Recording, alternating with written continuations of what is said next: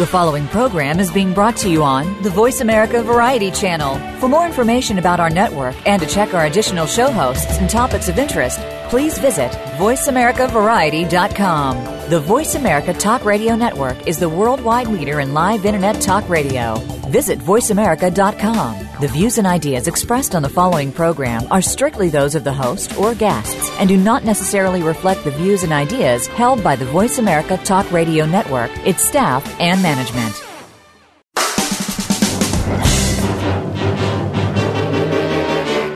You're a mean one, Mr. Grinch.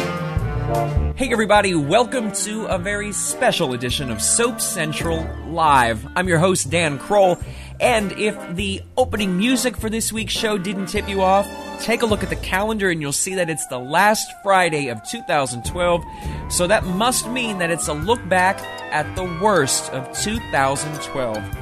Yes, it is a tradition here on Soap Central Live for our last show to take a look back at the previous 12 months and talk about all of the things that we just didn't like. It is one final chance to get rid of all of those negative vibes and vent and rant about all the things that weren't so great in our favorite soaps before we turn over the calendar, start a new year, hopefully with fresh, great ideas of nothing but ideas and stories and characters that we're going to love. Last week, you heard the SoapCentral.com Two Scoops columnists drop by with their picks for all the things that they loved, and as promised, they are here again this week to talk about the things that they didn't like. Don't forget that in addition to hearing your favorite Two Scoops columnists here this week and of course last week on Soap Central Live, you can head over to soapcentral.com slash two scoops and read from them. On the week of the 24th and the 31st, there are the best and worst columns for all of your favorite soaps from all of the columnists that you'll hear today. It's a great way to get some additional information and reflect on the last 12 months in the world of soaps. So, without further ado, it is out with the old, in with the new, and we're getting on with this week's worst of 2012 show. Hi, everybody. This is Adam Michael James from Soap Central, wanting to wish everybody out there a bold and beautiful 2013. This week, we are looking at the things that did not work over the past 12 months in the world of soaps. Since we're starting alphabetically, that means that the bold and the beautiful is the first up. And we are going to start with Adam Michael James and his picks for things that he didn't like. And I understand, Mike, that 2012 for you was the Triangle from Hell. It just wouldn't die. well, so for folks who may be listening and have no idea, I'm sure B&B fans know instantly, but for folks who maybe are fans of other soaps, what is this triangle that you speak of? it is Steffy, Liam, and Hope. Doesn't Oh, sound my- so uh, evil. Well, it wasn't evil. It was just overdone. I mean, I don't know. I, maybe it's because I'm a little bit older and I still kind of look at them like the the Kitty Patrol. You know, I refer to them that way a lot of my columns. But it was it was just that the the plot was so convoluted. It dominated months and months of airtime to the exclusion of everything else, and it was just it was a mess and it, it and it, they just it was the writing really. It wasn't the performances. It wasn't the performers. They were fine. It's just the way it was written. I mean liam just could not make up his mind and there was no reason for it. If we if we kind of understood a psychological reason why he was having so much trouble you you could maybe feel for him but he just came off like a jerk. So let me play devil's advocate here, and certainly from reading the emails that come through SoapCentral.com, there were a lot of viewers who didn't like how much airtime this triangle from hell, your words, was receiving. But during the time when the Steffy Liam Hope triangle was really playing out almost full throttle, the ratings on B&B actually had an uptick. So how do you explain something that seems like so many people didn't like it, but the ratings went up when it was playing out?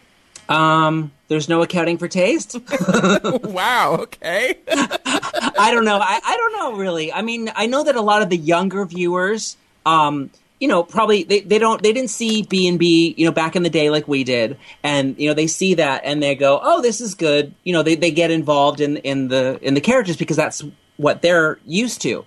But I think the thing is when we're used to, you know, the show having more balance between storylines and having other characters involved in just the way it used to be, it's it's it's easy to you know make judgments and not really fully be able to look at the show the way it is now and appreciate it. Well, I'm sure that you'll have more to say about this in your best of worst of two scoops column, which is going to be posted coming up the week of December 31st. So it's just a couple of days from now. But let's go and talk about some more of the things that didn't work since we're trying to get rid of all of these negative energies and vibes to kick off a new year with uh, a positive upswing. There were some things that, while they provided good story, it didn't necessarily mean that they were good. And let's just focus on obviously Susan Flannery leaving the show is going to be a big hit for B&B. And then you couple that with the fact that Ron Moss has also left. So this is a big hit when two of the so-called core four are gone. Yeah, I know. I mean, now we're down to the true two. Is this, you know, is that of, what we're calling it? Okay. I'm copywriting it. I don't want any of y'all stealing it. Okay. no. Um. Yeah. The the thing that um is such a it makes my head hurt thinking about is that Susan Flannery's exit was so wonderful and Ron Moss's was so terrible. I mean, the wedding with Brooke was great, but then having Ridge ditch Brooke in Europe because she wrote some text messages to Deacon made no sense. I mean, he forgave her for everything else. And then to have Ridge not show up for Stephanie's celebration of life party or, you know, you know, her death. I mean, this was one of the primary relationships on Bold and Beautiful, Ridge and Stephanie. It, it, drove it for years, and to just have it not acknowledged, I mean, it was really disappointing. I mean, I, I would have thought that they could have made some sort of deal with Ron Moss to, you know, make one appearance or send in a video like they had Stephanie's, you know, posthumous video, you know, a couple weeks ago. Something, but it, that was just really disappointing. I think that the best thing they could have done would have been to have Ridge return a split second too late. Yeah, uh, that would have been awesome. To have him, even to show him outside of the hospital room or, or somewhere.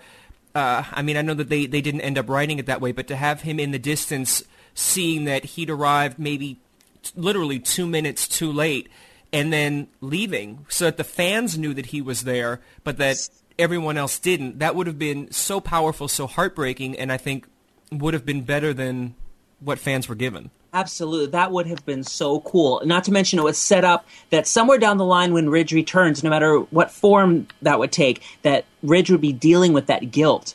And that would drive story even further.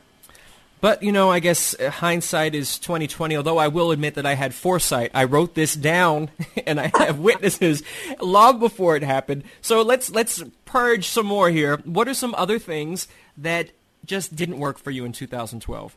I am not sure what to do with Caroline. Um, I like her. Her her debut was very cool, very Hollywood, but it feels right now like B&B doesn't know quite what to do with her. Throwing her suddenly into, you know, the whole thing with Bill and his secret about Deacon, it just feels forced. It's not it's not um, Linsey Godfrey's fault. It's just I don't know. It just seems like they brought her on and weren't really sure where they were going to place her, and now they're experimenting on our time.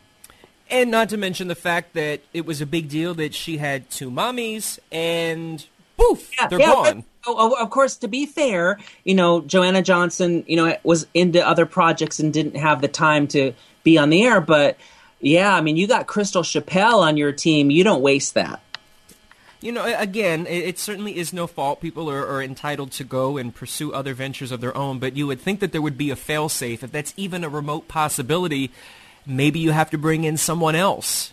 Or film some stuff in advance or something. I mean, for, for that and also for Ron Moss's exit, it really comes down to the oops, oh, I didn't know that was happening. You didn't know that Ron Moss was leaving, and you didn't know that Joanna Johnson was going to have other projects. And the story, as a result, sort of suffered for that. And I, I think that that was really a big misstep for B&B in 2012. Yeah, unfortunately, one of the things that's going to be in my column is just B&B's lack of follow through on so many things. Those two things included, but a lot of other things. They bring up a lot of really cool story points and then drop them. Or, or couples like Taylor and Thorne breaking up off screen. What was that about? Well, there was a lot of off screen breaking up on The Bold and Beautiful. I know it's just really, really except for Stephanie or Steffy, Liam, and Hope. yeah, yeah, that's always going to be on screen. They're going to go to the bathroom when we're going to see it.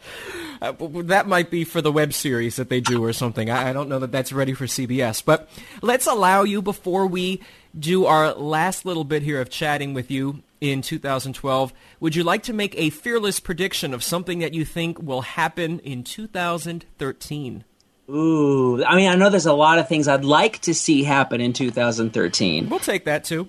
You know, um, the biggest thing, you know, just being more balance on the show. If we're if we're gonna see, you know, what I really like to see, I would like to see the Leffy Lope triangle wrap up for good, and no matter who Liam ends up with, um, I don't care who, um, just that they leave that alone and take the one person that doesn't, you know, that gets cut off from that triangle and let that girl go in a new direction. Or that, we can have Steffy and Hope team up as a couple and kick Liam to the curb. that would be cool too. I always thought it would be cool to have them, you know, sit Liam down, cuss him out, kick him to the curb, and then go shopping together. That actually oh, could maybe work. Not very compelling, but we, we Liam needs his butt kicked. That would be cool. Oh, maybe that'll happen in 2013. And something else that hopefully will happen in 2013 will be your return to the show. And hopefully we don't have to wait until the end of the year when we do our best and worst that we'll have you here somewhere in between as a guest on Soap Central Live. I would absolutely love that. Well, thank you, Mike, for all that you've done in 2012 and in advance for everything that you're going to do next year. thank you for that, and thank you for including me in Soap Central. Hi, everybody. Allison Waldman here, your bold and beautiful tooth scooper. I want to wish everybody a very Merry Christmas, Happy Holidays, Happy Hanukkah, and a magnificent New Year. Let's look forward to 2013 being a great year for the Bold and Beautiful and for all our soap fans out there. And make sure you keep on tuning in to SoapCentral.com.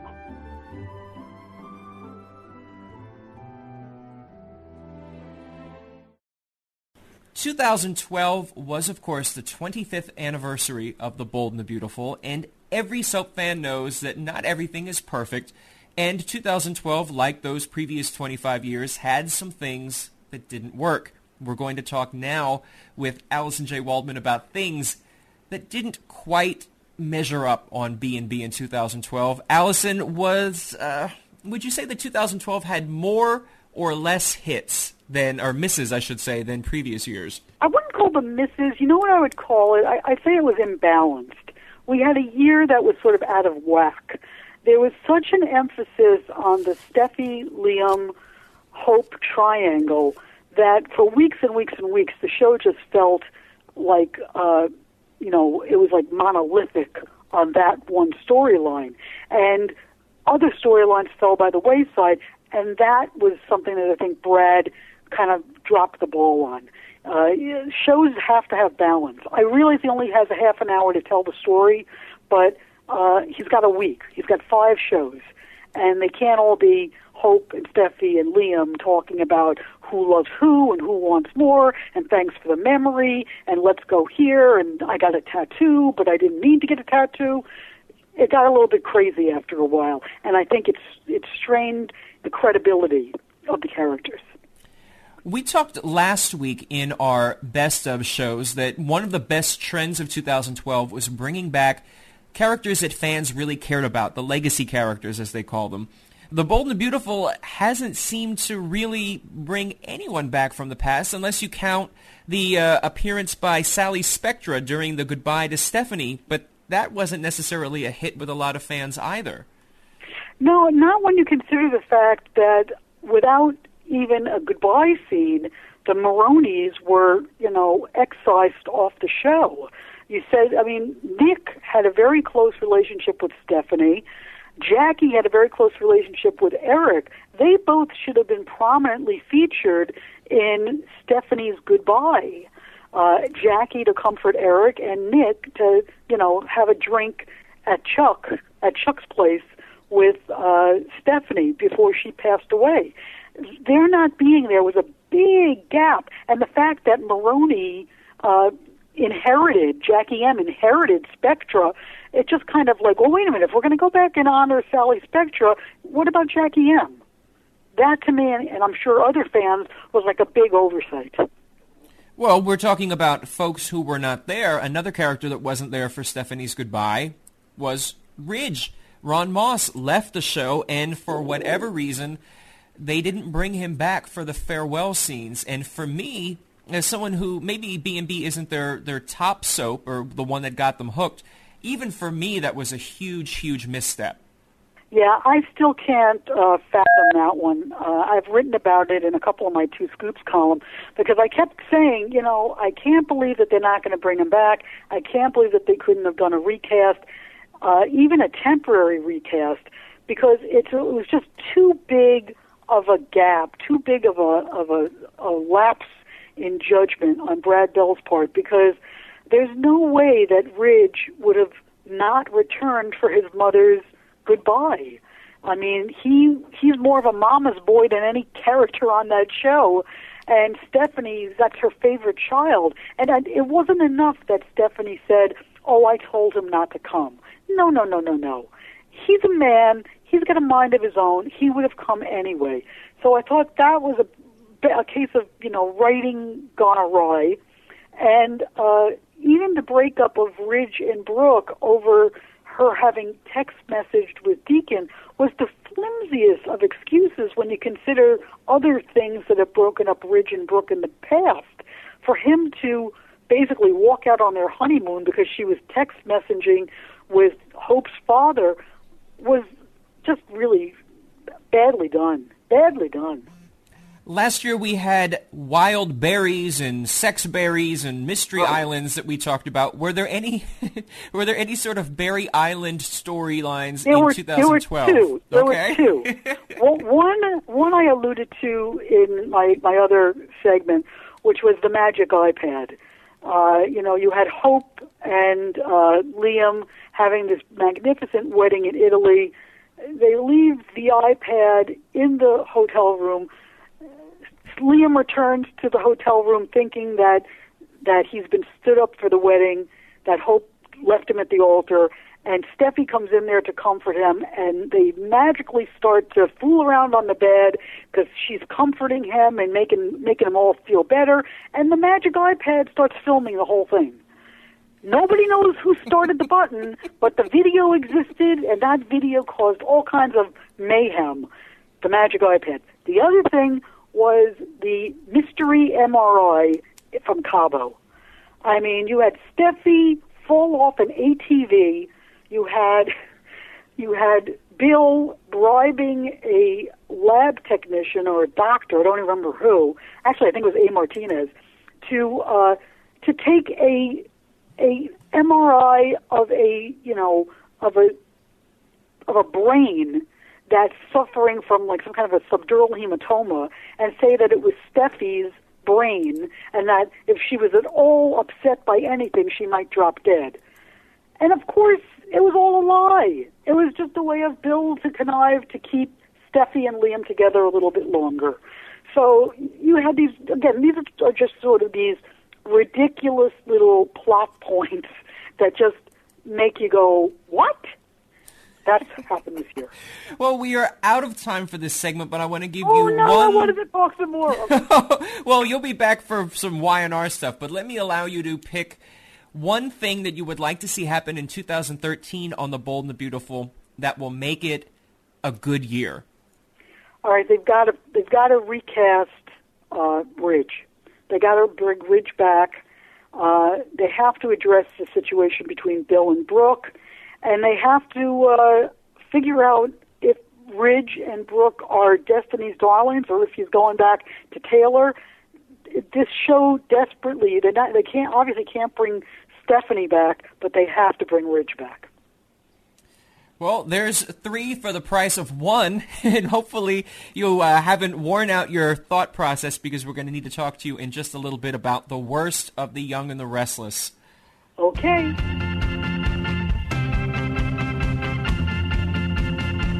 Hey, everybody, this is Larissa from Days Two Scoops, and I want to wish you all a very happy holidays and a wonderful new year. Hey, everybody, this is Tony from Days Two Scoops, wishing everyone a very happy holiday season and a very great 2013. I hope everybody celebrates hard and we get to look forward to scooping together next year. And thanks for all your kind feedback in 2012. As you've been hearing during this show, not everything that's worked on the soaps is actually something that works. There are moments that we would like to forget. And as part of our year-end show here on Soap Central Live, we're burning the sage, we're smudging out all of the things that we didn't like. And there are some things on Days of Our Lives that didn't quite work over the past 12 months. I am joined by Tony and Larissa, our Two Scoops columnists for Days of Our Lives.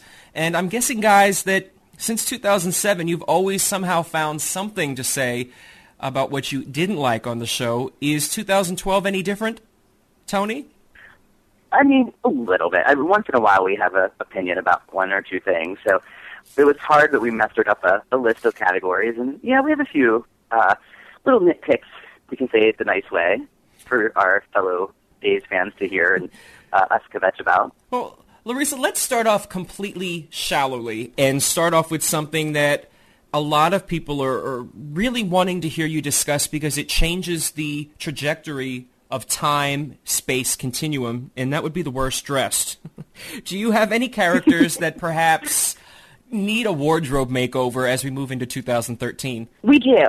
We do. Um, and I will just say that I think that the gentlemen on Days of Our Lives have, have really set the bar for being the best dressed this year. So that means that if you have the gentlemen on one side, it seems to be that the ladies are the ones that needed a little bit of help. Um, for me, my worst dressed, which is just a punch in the gut for me to do this, because if you see any pictures of this woman on the red carpet, or if you catch her on her other show that starts in a couple days here on NBC, um, it's just baffling my mind what they're doing to her, and that is Alison Sweeney. So they gave Sammy this job, which is fantastic, and Sammy goes to work. But sometimes Sammy looks more like a working girl than a girl that's going to work, if you get my drift. and I just don't know what they are doing to that gorgeous woman, putting her in these skin tight, kind of cocktail looking dresses that was just oh, just not what not what my Sammy should ha- have you just happen to her. can't go without talking about working girls. Last year we had hookers. This year we have hookers. So it sounds to me, dare I say, you're saying that Sammy is the biggest loser when it comes to fashion. Well played, Dan. well played. They don't keep I me here for my good looks, as uh, Judge Judy says. He's more than just a pretty face, sports, sports fans. Oh, well, if you're talking about someone who should be dressed much better than they are, you also have to look at characters that probably should be given more in the way of good storyline than they are. Tony, are there any characters or actors, whichever you'd prefer, that over the past 12 months have just been painfully underused? Oh, this list could get really long, and it, and it was until we narrowed it down. Um, ironically, the person I picked for most underutilized character, uh, she is no longer on the show. That's uh, Billie Reed, uh, Lisa Rinna. Um, but just she came back, and that's about all. She kind of just kind of popped out of dark alleyways and was like, "Hey, what's going on, guys?" And then she would just disappear for a couple weeks. And she had like so much like you know so much potential. There was these like great CIA storylines she was getting involved with, and you know trying to take down the DiMeras. And then it just became like I said, it was like I referenced her in my column several times as like the Where's Waldo of Salem because she would just like pop up, hey guys, and then creepily just kind of shuffle off into the darkness. It was it was so bizarre, and just to think of like you know such a legacy character as Billie being on screen with her mother Kate, you know brother Austin, Lucas, like she just had nothing to do, and you're just like, yeah, that doesn't quite make sense. You're absolutely right. I mean, when they brought Lisa Rinna back, it was billed as Day's version of James Franco, which happened on General Hospital. It was going to be a big name who'd moved on and everybody knew and big storyline. And Larissa, it just, it never materialized. It didn't, and I felt really bad because you're right. It did generate a lot of good publicity for the show. And Lisa Rinna, I mean, bless her heart, she kind of is a good card-carrying member of the soap family, and she does a mm-hmm. lot of, you know, good work for the whole genre. And I think that it's kind of a little bit embarrassing on Day's part to to bring her back and bring Billie back and then kind of shuffle her off, you know, to the wayside. So I think it's a good job that that Tony picked her. In Lisa's defense too, she came in with such exuberance and she like, Hey guys, I'm here, let's let's work and then it was just kinda like, All right, we'll see you in a couple months. Well, we are sort of talking now, I guess, in, in a roundabout way of something that would be considered a worst return. Last week, if you listened to Soap Central Live, you'll know that Larissa picked the return of Eric Brady as her best return of 2012. And it looks like this week we're going to be talking about Eric Brady for all the wrong reasons because Tony, this comes in as your worst return of 2012, really? I did. I know. There was actually like martinis thrown in faces and a cat fight into a swimming pool for Larissa and I when we when I picked this. It was it was not pretty. So anybody who thinks we always go wrong, they just yeah they need to YouTube this footage. Um, but yeah, I just you know of course nothing against uh, watching Greg Vaughan on our screens every day because that's never a bad thing. But just the character coming back as a priest is just kind of head scratching and get the drama factor of it. But it's just one of those things where you're just like it's so predictable what's going to happen. Eventually, have the whole church versus a woman storyline, and it just feels like they kind of took an easy way out. It's Like, okay, there's enough drama with just by saying the name Nicole Walker. that, like, they could fill the whole, you know, Olympic-sized swimming pool with drama because of Nicole. So they didn't really have to add the priest thing in, and just, you know, nothing against priests. I, you know, very fond of them, great dressers, but yeah, just you know, it just kind of it just came uh, came across really flat to me. And then the repeated dialogue of just like, oh my god, Eric's a saint, Eric's a saint. It just kind of rubbed me the wrong way. Larissa, it sounds like. Tony's nervous about this pick, that he's afraid you're going to, you know, jump through and, and pummel him. what can you say to, Yeah. to convince him that he's totally wrong? Um, well, here's my whole argument for this. Is that Tony is absolutely right in the fact that you can kind of see the writing on the wall where the storyline should go. The thing is that this is the first time in a long time for me that I've actually been pumped about where it's going. Like, there's a lot of storylines that you're like, oh my gosh, Oh, okay, now we know what's going to happen. You have to sit through months and months of months of something that you already know is going to happen, that you know you don't want to happen, but you have to sit through months of it happening so it can get over with. With this, it's totally different because I'm like, oh boy, he's going to be back with Nicole, and so I can, I'll sit through. I am a little concerned about the whole like rooting for a priest not to be a priest thing. I don't know how many that that probably doesn't do well for you know the whole not damnation of my soul. However, aside from that, I'm totally for it. Well, there's another way to surely get you a damnation uh, from fans because there's nothing more heated than when it comes to picking best and worst couples. So, Larissa, I'm going to give you the opportunity to either score some points with fans or completely have them chasing after you with pitchforks by talking about your selection for worst couple of 2012. Hit me with it. All right. Well, I think actually for this one I'm okay because I think I'll actually be fighting for a pitchfork from some other people. But my worst couple was Brady and Madison. And last year they were forced together with not really any reason why, but this year it just got even worse. We found out that she was married and just whoopsie didn't have the time to tell him. And then when he forgave her, she had the nerve to get angry with him when he tried to tell her that a known bad guy could possibly be drugging him. So Brady and Madison, they were just it was just a waste of two very good actors and a a just horrific storyline. Tony, what about your picks? Um, mine's a little more uh, recent. Um, it's the whole Nick and Gabby relationship. Mm-hmm. And and the sad part is, like, when it first started, I was like, okay, all right, this is working for me because it started out as just this, you know, these two kind of uh, black sheep kind of finding their way together, and they've both done some pretty awful things. They're trying to redeem themselves, and then like the next day, they were like, oh, I love you, and then it was like they're just in this like magical relationship all of a sudden, and so the pace of it just pace just completely destroyed the relationship, and even like you know them sleeping together. That didn't even bother me as much as the whole "I love you," you know, the constant "I love yous," and it just kind of feels, you know, it kind of feels very forced at this point, and just to like the fact that Nick is a whole lot older than Gabby, and that's never been addressed. And he says kind of stuff like, "Oh, baby, I wish I would have known you before when I was in Salem," which is like four years ago. Which Gabby just graduated high school last year. You can do the math; she would have been 14. So he would have been in jail for a completely different reason had he met his beloved back then. So there's just a lot of little creepy things that just aren't adding up for me, and just that's kind of why they got that award.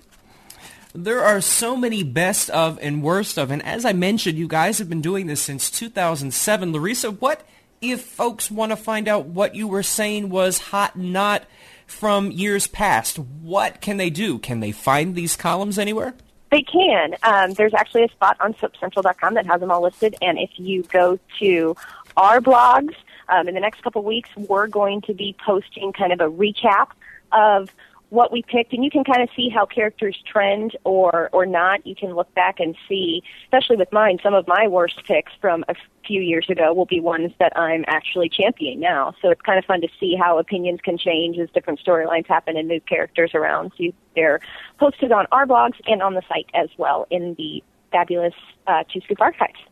Tony, is there something moving forward as we I can't believe it. it. It's going to be 2013 before you know it. Is there something that you would really like to see play out in the new year that would make Days of Our Lives uh, uh, hit a home run? You know, I'd like to see a few more uh, characters return, especially in the uh, younger leading lady type category.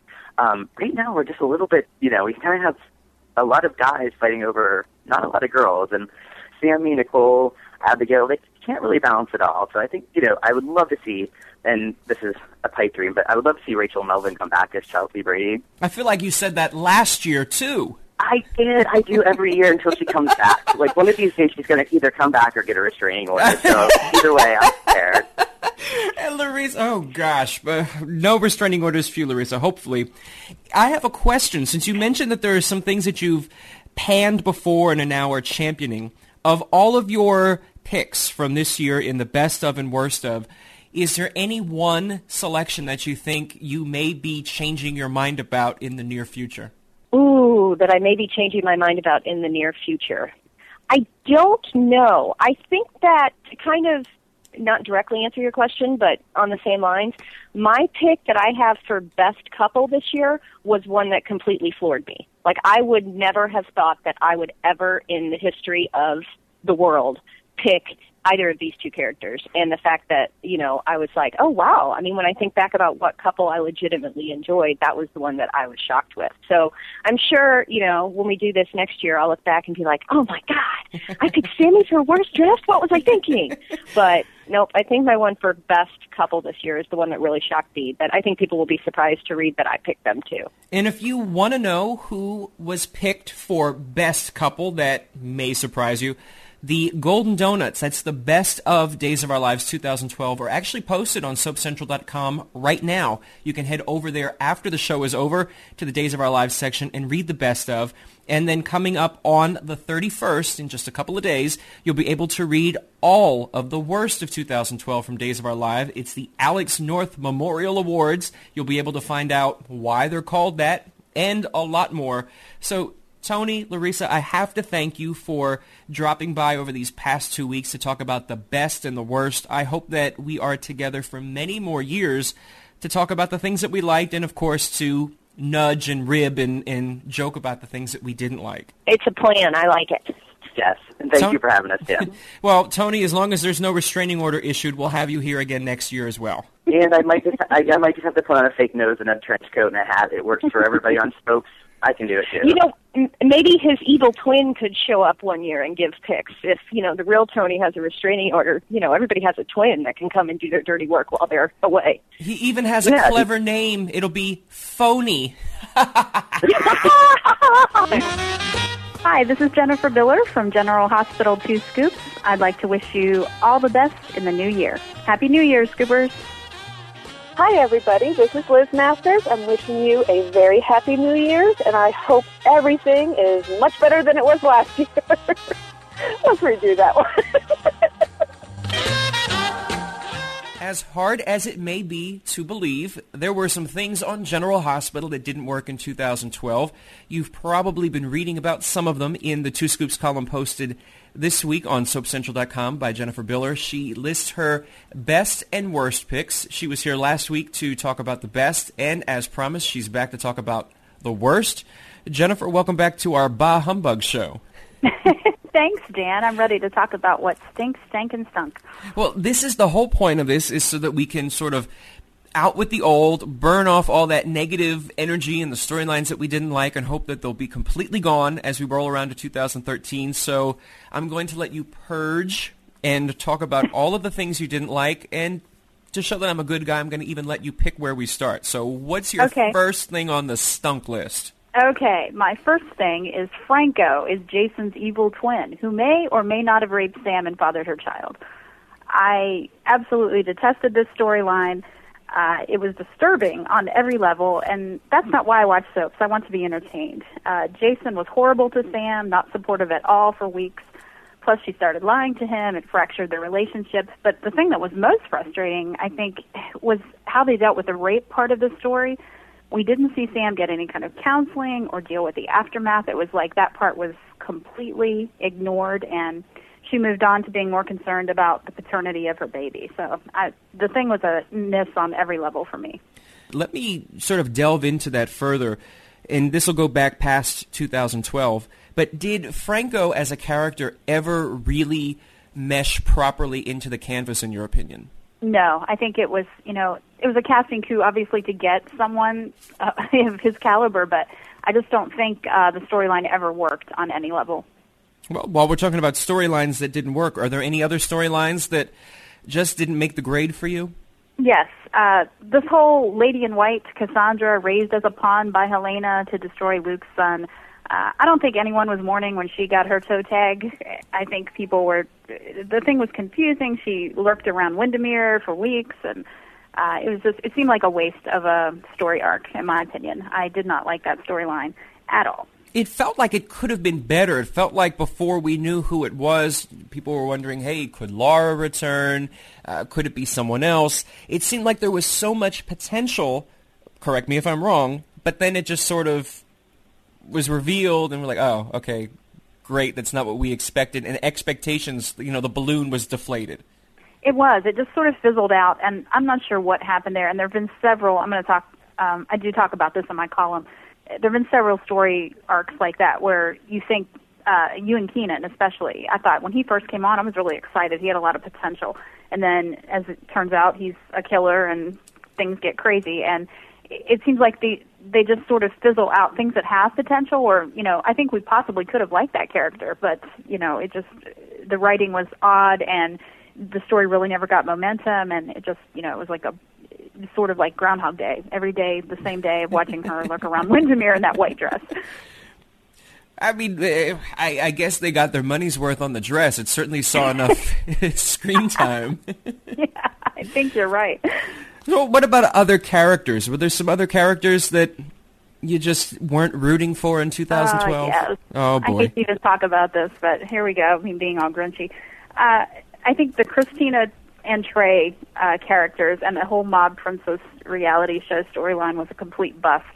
Um, for some reason, that couple just did not work for me. I don't think I didn't see any chemistry, and I know that's a personal thing, but I think fans really were trying still to accept the new Christina recast and throwing her into a romance with another character that we don't care about or know anything about. It, it just did not mesh. Um, it, I can see where this mob reality show may have seemed like a good idea on paper. You know, a lot of fun to really push Sonny's buttons and Alexis's buttons, but it just didn't work, and I'm not sure why. I just I feel like Christina and Trey, both of those characters, are not um, they're not catching on with fans. Well, as I'm sure you heard Liz say, one of her big issues was just the way that Christina was reintroduced. She was an angry young woman because she was sent to Yale, and you know, heaven forbid that you're you're you're sent to college by your parents and they're paying for it. And I mean, is that part of it? Did they just really not set this character up for success? Yes, I think that's a big part of it. I mean, she was always a little bit of a troublemaker, which is why we liked her. She had, you know, the original Christina had the, you know, shades of early Brenda Barrett. You know, she was a little ornery and a little reckless, and uh, you know, she was trying to date Johnny to make her dad upset. You know, these kinds of things, things that were endearing. Though it was never sort of this. She's angry all the time, and to the point where it polarizes viewers that you don't even want to watch her. Um, and I think that's what happened with her return. It just was not. The writing was not good for that character. Well, we know that Trey is out. Do you think that the show is going to put Christina off canvas and recast the role? Do you think that the character will be written off? What are your thoughts? You know, I don't know. I wouldn't mind a recast, and and not because I don't think the the young lady's a good actress. I just think you know once you have that sort of image of she's angry in your mind, it's hard to change that. Um, and I think the you know Lexi Ainsworth was so talented in that role, and we watched her grow, and I think that's been a hard thing to get past. I, not every character is is um, I think in the spot for a recast, and I think that one maybe we needed some more time, or I'm not sure what, but I, actually, if they're going to recast, I wouldn't mind seeing Christina possibly with Johnny. Um, that would really give him something to do because he's sort of been all over the map this this past few months. So plus it would irk Sonny, which is always a good thing for me. you know, there's a little irking goes a long way. Right. Well, apparently there's been some irking that's gone on 12 months.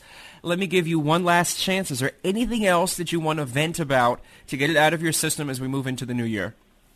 Wow, no, I, actually, I think Dan, I'm not gonna, I'm not going to vent because I, as a GH fan, am pretty happy. And even trying to find worse things, it's like trying to, you know, pick the worst chocolate. I think we've had a really good year at GH, and I am not complaining. So, um, I'm just really happy with most of the storylines, and I think the ones that didn't work are pretty much um, the same for everyone. They're sticking out eh, like a sore thumb. So, wait, wait, what is this about? There's a worst chocolate?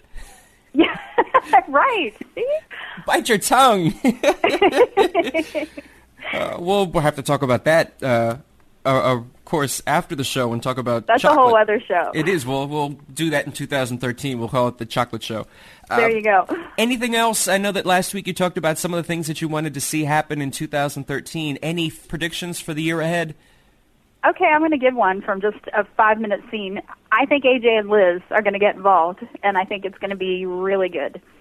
Uh, I really love their chemistry. I mean, they were uh, that scene was very um, short, but I think the potential. Uh, I really saw some sparks there, and her history with Jason, I think, is going to come into play.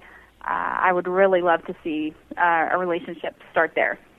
What I would like to see is you return to Soap Central Live at some point in the near future that doesn't involve a best and worst of. So we'll keep Aww. our fingers crossed for that. But if worst comes to worst, and it usually does, at least at the last week of the year, uh, you'll be back to talk about GH and how it did in 2013 coming up next year. Yes. Thanks, Dan. I've had a good time. Thanks, Jennifer. Well, that's what Jennifer had to say about 2012 on General Hospital and the things that didn't work. As you heard last week, Liz Masters said that she had plenty to talk about about the things that didn't work, and we're going to put her to the test right now. Liz, welcome back to Soap Central Live. Hi, thank you for having me. Glad to be back. So, you said that there are a lot of things in 2012 that didn't work. Uh, I've read your column. Of course, everyone should have read it by now. It's currently posted on SoapCentral.com. But let's go over some of the things that you were less than thrilled with. And one of them to me is really not a surprise because I do read what folks write on the internet and Twitter and our SoapCentral.com message boards. But you weren't really particularly thrilled with the decision to recast Christina. What's your reason for that? Oh, oh you know, I don't like to engage in actor bashing, so I'm not going to do that. But I will say that there are some people who I believe are cut out for soap operas and some people who are not. It takes a really, really special kind of person to do soap operas because you have to run the gamut of emotions, sometimes in the same scene. I mean, you know, you walk in the door and you're happy, and by the end of the scene, you know, your whole family has blown up or something like that, and you're devastated, and, you know, you've got an alternate personality or something. So you have to run the gamut, and I just, I'm sorry, I just don't think Miss Morgan has what it takes to be a soap opera star. That doesn't mean I don't think she's a beautiful woman or she has talent. It just, she's not fit for soap operas. And not everybody is. Well, it didn't so help have, either, I'm sure, that you didn't really care for the storyline that she was involved in, that pseudo reality mob princess yeah. craziness. Well, you know, the thing is, is usually when they bring teenagers on, and I don't know why they do this. I guess they, you know, want to add conflict right away. Teenagers are always angry when they first appear on the soap. it's like, well, it's not that bad, people. You got a job, okay? it's great to be honest. So. The introduction of her coming back from Yale, she was angry because her parents got her into Yale, and I'm thinking, you know Really? That's what you're upset about. Your parents got you into Yale and they pulled some strings. you know, I, I, I, I just think that if she's going to come back angry, be angry about Ethan. Be angry about something that, you know, Yale is not it. That's all I'm going to say. Yale was not a, a reason to be angry. And then they did the reality show. And Mob Princess, and I know that they were kind of trying to capitalize on the reality shows of the, you know, that are really popular, which personally I think are fading out.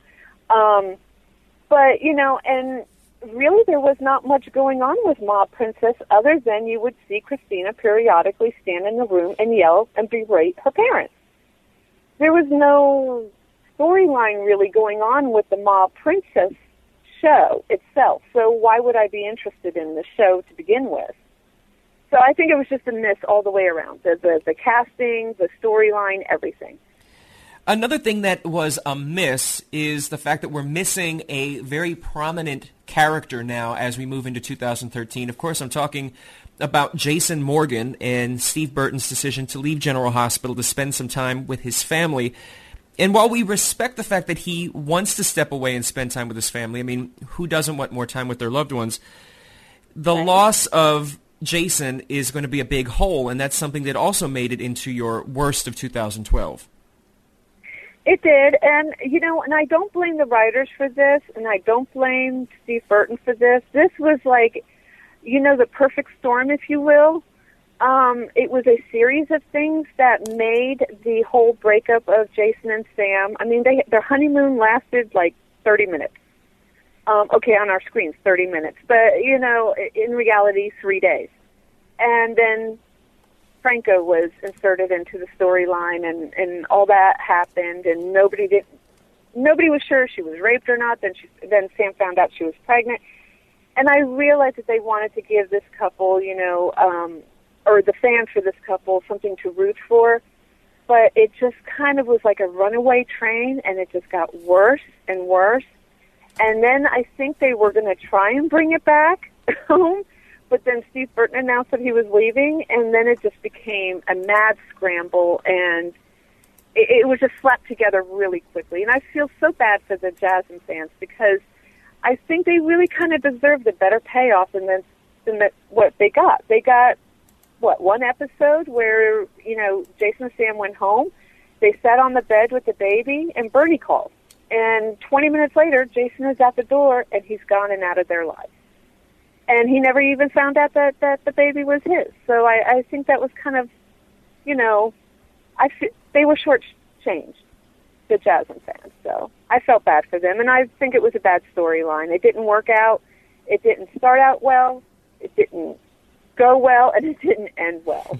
well, then let's give you the opportunity to talk about something that maybe will work. We'll give you one chance to predict or offer what you'd like to see happen on General Hospital in 2013. Get out your crystal ball because here it comes. Liz is going to have another baby. is that what you think? Well, no, but I do think that the, you know, Susan Lucci, you know, the spell is over. I think she's going to have, dun dun dun, sex. and I think it's going to be with AJ. I, I kind of would like to see that. I think that they're kind of hot. And if you look at the message boards, if you look at the social media outlets, everybody's kind of wanting to see a Liz and the AJ hookup because they're both a little bit of an out. Okay, they're very much outcast. Um, the circle of friends that Jason had, none of them liked them. So I think they kind of be hot together. And um, I hope she doesn't have another baby. I was just really joking about that. I would like her to go like one year without having a baby, but I think that's up to her and her husband too, because I think that's how they write it in. She's so tiny that when she gets pregnant, it looks like she swallows a big bowling ball, and they really have to kind of write it in, or it's just like, what happened to Liz? Well, you've put that out there into the universe, so who knows what's going to happen. But something else I'd like to put out into the universe is certainly my thanks for all of your contributions, not only to Soap Central Live, but of course to the Two Scoops columns on soapcentral.com. So, Liz, thank you, and we will talk to you again next year. Can you believe it? I know, I know. I'm so excited. 2013 is going to be great. And for soap operas especially, I have a good feeling something big is going to happen.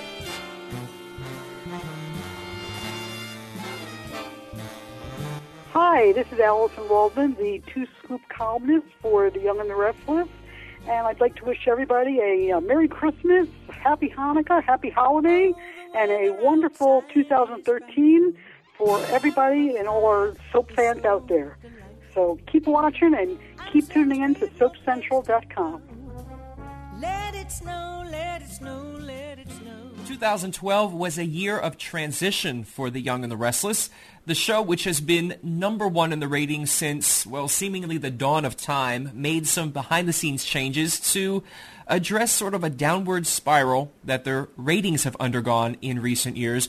We're going to talk about some of the things that may have led to those changes now with Allison. She's back to talk about Y&R. Allison, Y&R in large, 2012, was it a good year or a bad year? I'd say it was a pretty good year, Okay, even so with the transitions. okay, so if there was a good year, what were some of the things then that weren't working? You think that really needed them to make changes behind the scenes? Okay, the really the really big uh, black eye for Young and the Restless was uh, the Phyllis story storyline. The fact that Phyllis finally came to justice or finally came to court to face uh, Chris and Paul to address the fact that she had uh, tried to kill them with a with a car. She had covered up the crime. She had gotten away with it for 19 years, and literally in one day in court, the whole case was thrown out, and she walked away scot free. And not only was she did she get away with attempted murder, and also the fact that she inflicted bodily harm on these guys, uh, but uh, they painted Christine as the bad guy, like she was evil for demanding that Phyllis, you know, stand up and face face them and, and deal with what she had done all those years ago. So that to me was an insult to the viewers. The fact that Phyllis literally, you know, got away with it and uh, nobody cared. Normally, it's a good thing when soaps bring in really, really loved actors from other soaps. It's usually good for the ratings. It brings in new viewers, particularly from soaps that may have been canceled. The Young and the Restless brought in a lot of characters from other soaps in 2012, and as the year ended, hardly any of them are still around. Yeah. What do you think were some of the least successful of those casting decisions? Well, the the biggest uh, mistake I think, uh, well, actually there were two. One was uh, Debbie Morgan as Harmony. Uh, they tried to transform the character of Harmony, Yolanda, into uh, a woman trying to fix her life. Uh, Devon's mother. Uh, they tried to create a romance with her and Neil. They tried to make her kind of a street savvy character, but she was still living in the Chancellor Mansion out of the goodness of Catherine's heart. It never worked. It was a character that went nowhere. Uh, Debbie Morgan's a wonderful actress, but that character was just a flop. And the other one, which we only kind of saw the resolution of it in 2012, was Diane. They brought in two-time Emmy winner Maura West, a wonderful actress from As the World Turns, and she was a troublemaker for a few months, and the next thing you know, she was killed, and everybody seemed to want to kill her, and you know, it was like a waste of character. It was a waste of time. I thought the most successful transplant was Genie Francis as Genevieve, but uh, when they made the transition to the new head writer and the new executive producer, Genie got her walking papers. So that was the end of that one. Are there, you know, when we look at things, of course, everything is subjective. Were there any couples that you thought were just a disaster in 2012? Ooh, a disaster. Uh, to be honest with you, I think Lily and Kane are the boringest couple on the soap. They are so boring, and now that they have them both working as Jabot, I have no idea who's taking care of the dog. I have no idea who's taking care of the twins. Uh, it's like they dropped their entire family home life and have them doing nothing but hanging out in the office, and they're just dull. Uh, now, Chelsea and Adam were an interesting pair, and I think they could have become a much better couple than they're being played as right now because they both have such shady backgrounds that I thought they could be like partners in crime, where he would have somebody who would help him with his kind of scheming. But uh, Chelsea's turned into this whining, clinging uh, wife, and a lot of people, you know, it's funny. Some people criticize me because I I said that she's not handling. Uh, uh, Adam's obsession with Sharon very well, but I really don't think she's handling it very well. Uh, instead of being threatened by it, she should, you know, it would be like a husband who's like madly obsessed with a football team. Instead of hating the football team, you know, like the football team, learn about the football team, get involved with the football team, get get on your fa- get on your husband's side. Instead, she's just pushing him away. I don't think I've ever heard a soap character compared to a football team before, but I'm sure there's a there's a joke in there somewhere. uh, we'll let it go at that. So, looking forward to 2013, what are some of the things that you're hoping for that that Santa, the New Year's baby, whoever it is, some of the things that will be brought to Genoa City in 2013 to make it a great year? Well, I would love to see the character of Kevin and uh, get some success. I mean, this poor schlub, he can't catch a break. I mean, everybody else is getting, you know, getting jobs at Jabot and Chancellor and Newman Enterprises, and he he's been working at Crim- Crimson Lights for all this time, and apparently that coffee shop, even though everybody goes to it three, four times a day, it never makes a buck.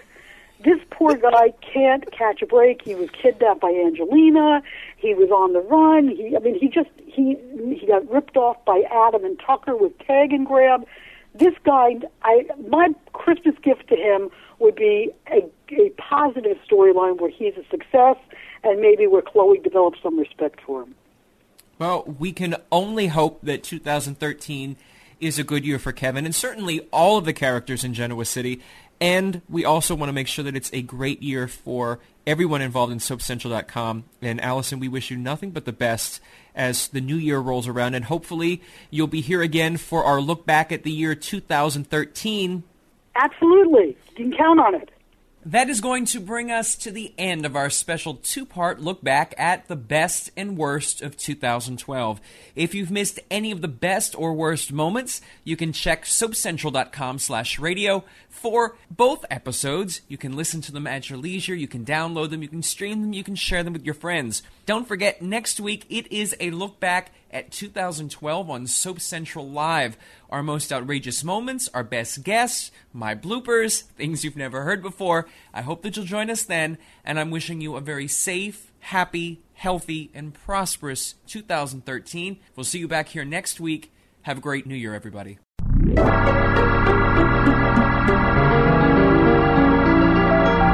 Join us next time for the continuing story of all your favorite soaps. Tune in next Friday at 3 p.m. Pacific Time, 6 p.m. Eastern Time for another edition of Soap Central Live on the Voice America Variety Channel.